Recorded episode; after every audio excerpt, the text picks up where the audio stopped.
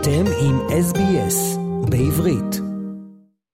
And we are joined now by Shane Desiatnik from the Australian Jewish News. Hi Shane. Hi Amit, how are you? I'm good, and looking at your front page this week with the lovely photo of the two released hostages this week in Israel. Yes, well, uh, we thought we'd put a, a, lovely photo on our front page. You know, sometimes it's uh, a lot of uh, text a lot of articles, but sometimes a photo can sort of say a thousand words in one go. So we've got a lovely photo of uh, the two rescued Israelis who were rescued by the IDF in that uh, daring um, rescue operation in Gaza uh, in Rafah uh, last week. So we've got a photo of Fernando Marman, 61, and Louis Har, 70 years old, who are from kibbutz Nir Yat Yitzchak. Um, and they were in Sheba Medical Center uh, recovering. I think they've gone home since, and they're just in being embraced by their loved ones and family members. So it's just a, it's good to have something uplifting uh, at this time, and it's uh, it's just so much emotion in that photograph. Um, just uh, wonderful to mm. see. Any connection to the Australian Jewish community, Shane? Uh, not these two, as far as we know, but of course all all the um, were lots of messages uh, sent um, from Australian Jewish communal leaders, and just uh, just it's just heartening to to have something like that mm, yeah. um, happen at this time. Uh, much needed. Uh, just uh, good for morale, good for spirit. Yeah. What else is making headlines this week, Shane? Uh, the other thing we have on our front page is, of course, this big doxing crisis story. What does doxing exactly mean, Shane? Doxing is commonly defined as publishing a person's private details with the intent of causing harm, such as harassment. Yeah.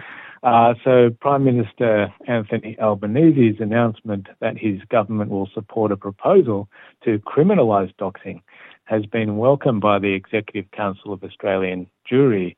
Uh, this week, Albanese condemned the public leaking of conversations from a private WhatsApp group made up of 600 Jewish creatives uh, with the incident prompting him to ask the Attorney General to bring forward legislation in response to the Privacy Act review. A list of people in the group, including photos and links to their social media accounts, was also made public. And Albanese said, This is not the Australia that we want to see. These are 600 people in the creative industries in, who had a WhatsApp group uh, that was heavily that was not heavily political designed to provide support for each other because of the rise of anti Semitism that we've seen. And what we've seen now is them being targeted. Attorney General Mark Dreyfus said the government is committed to protecting the safety of Australians and stronger privacy protections for individuals are essential. He said the re- recent targeting of members of the Australian Jewish community through those practices like doxing was shocking. After the Executive Council of Australia Jewry led the push to get the laws changed, President Daniel Aghion said he's grateful the government has listened, and we look forward to working with the government to ensure the full extent of the harm caused is understood and that the new laws effectively protect Australians from this shameful and dangerous practice. Now, we've got a few examples of this. Uh, we talked to author Lee Kofman. Um, she told the Jewish News since the doxing, my mental health has really fluctuated and it's occupied my headspace. She was one of the 600 Jewish creatives in that WhatsApp group. It's been really emotionally dist- distressing and hard to focus on my parenting my small children and doing my full time job as well. And I'm not even the most affected. Some of our members have had far worse consequences, but I've still been affected. For example, some anti Zionist activists have been harassing workplaces where I teach writing, trying to persuade those workplaces to cancel my workshops. Kofman said she knows of several members who have either lost work, received hateful messages, and have deactivated all their social media accounts. A spokesperson for the group said it began as a support group for Australian Jews seeking to address anti Semitism in their professional environments. It's made up of people like artists, writers, actors, musicians, and academics and it was formed in the wake of the October 7 massacre and morphed into community activism, responding to a surge in anti Semitism in Australian arts, universities, schools, and media, and particularly on social media. So Aghion said those responsible for leaking the information cannot get away with it, while Victoria Police confirmed it is investigating the incident. Uh, one of the leaders of the leaks and this doxing was illustrator Matt Chun, who the Australian has now revealed his, his actual name is Matt Jones. Uh, now, he uh, posted on October 8, quote, Power to the freedom fighters, love to the martyrs, death to the occupation, and resistance by any means necessary to liberation from the river to the sea. Pro Palestine activist Clementine Ford also shared a link to the leaked spreadsheet to her large social media following. And others involved, according to the Australian, in this doxing, uh, Z. Mazloum and Elsa Tuet Rosenberg. Aghion said while existing laws outlaw the use of social media platforms to menace and threaten others, the doxers themselves, who orchestrated a campaign of intimidation, violent threats, and horrific abuse, cannot be allowed to get away with this. So, again, what doxing means it means an act of publicly providing personally identifiable information about an individual or organization, usually via the internet and without their consent. And this word, uh, Shane, is pretty new. I don't think a lot of people heard about doxing. Yeah, that's we've we've had the same. Um, none of us in the office until a couple of weeks ago had heard of uh, doxing either. But uh, I guess when these incidents come up enough, people make up words for them, and uh, I'm sure it'll be one of the words of the year by the end of the year. Yeah, probably. And moving on to a different story, and following up from last week when Greens member Jenny Leong had some comments on the Jewish community, and this week MP Josh Burns' reply. Yes, absolutely. So we've got a whole page on that, a couple of articles. Um, firstly, some reaction by by politicians. Uh, Josh Burns told federal parliament on Monday that Jewish Australians don't feel safe and respected by the Greens. Uh, his speech came after a week in which, uh, as you mentioned, a video surfaced of New South Wales State Greens MP Jenny Leong accusing the Jewish lobby of using, quote, tentacles to influence power, and during which federal Greens MPs attacked Israel in both the House and the Senate. So Burns called Leong's rant one of the most blatant, racist, and bigoted statements by any elected official in Australia. He said not one Greens MP, state or federal, has called out and publicly rebuked Ms. Leong. So to have blatant racism and targeting of a minor- minority community from a major political organisation in this country is just shattering. Prime Minister Anthony Albanese told the House, I condemn totally any form of anti Semitism, including the comments by my local state member, the member for Newtown, uh, which is Miss Leong. Uh, there's been reaction from the Zionist Federation of Australia, who uh, earlier wrote to Albanese to thank him for his condemnation of Leong.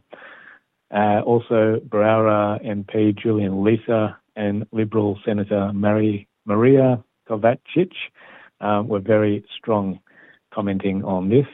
Um, in Sydney on Saturday, no, it was on Sunday actually, um, a group of about 15 um, Jews, uh, some locals or Israeli Australians as well, had a very creative protest of their own outside Miss Leong's office. Mm-hmm. They dressed up as octopuses. and uh, one of them uh, was uh, greeting everyone cheerfully, saying, Jenny, my tentacles are purely for pleasure. Nothing nefarious, I promise. That was Jack Pinsewski in a big, bright orange octopus suit. He said it with tongue firmly in cheek in front of her office. Protest organizer Ophir Birnbaum was wearing a blue octopus outfit and joined the others singing lines from the Beatles' hit Octopus's Garden and displaying signs with messages including Dear Jenny Leong, Jews do belong, and octopus is not kosher. the, color, the colourful protest was a direct response to Leong's vile anti Semitic slur. Uh, she wasn't present in the office during the protest. Now, Birnbaum told the Jewish News, I wish we didn't have to do something like this, but the anti Semitic slurs from Greens MPs keep surfacing.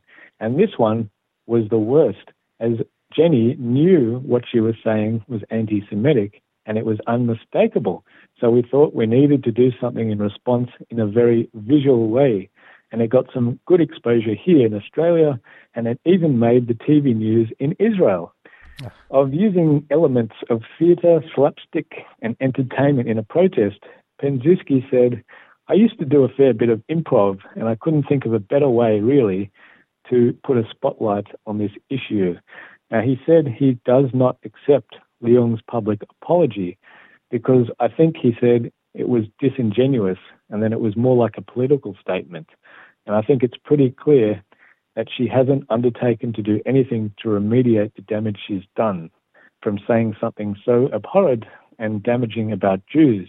And he added, he still has not received a reply to a letter he wrote to Leong in October in which he specifically advised her to keep in mind that the language she chooses to use has real consequences. And this is the developing story of Greens MP Jenny Leong accusing the Jewish lobby of using tentacles to influence power. You can read more about this on this week's edition of the Australian Jewish News. Shane, any positive stories to finish off with? Yeah, there is actually. Uh, so, the Zionist Council of New South Wales held a, an evening at Moriah College, a good turnout, about 300 uh, last week, with a panel of nine people who, since October 7, have spent time in Israel volunteering.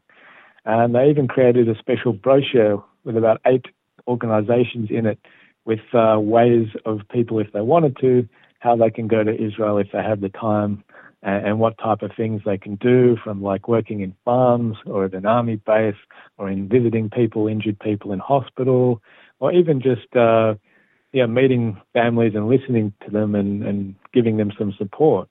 Um, so panelists agreed that while their trips to Israel were challenging and particularly emotionally challenging, they gained as much personally from it as they help that they gave. Uh, they also reflected on the strength and spirit of Israelis and how grateful Israelis were to them just for being there. Uh, one example is that uh, David Moses, uh, who did tasks from helping out at funeral services to project managing construction of a communal kitchen and laundry for evacuees from Israel South, he described being a volunteer in Israel at this particular time as one of the best things I've ever done in my life. He said, When my grandkids say, What did you do during the war? He said, I'll be able to say I was able to help, and although it was a tiny drop in the ocean, it was my drop. So lovely to hear that. Nice. And uh, very more briefly, but kind of related. To finish off with, yeah. Uh, a group of 17 young Australian Jewish leaders from Melbourne, Sydney, and elsewhere um, visited Israel in the first week of February to gain a deeper insight into what happened on October 7 and also to provide support to impacted communities. So uh, well done to all of them. Hmm, nice. Shane Desiatnik from the Australian Jewish News, thanks for your time. My pleasure. רוצים לשמוע עוד סיפורים? האזינו דרך האפל פודקאסט, גוגל פודקאסט, ספוטיפיי, או בכל מקום אחר בו ניתן להאזין לפודקאסטים.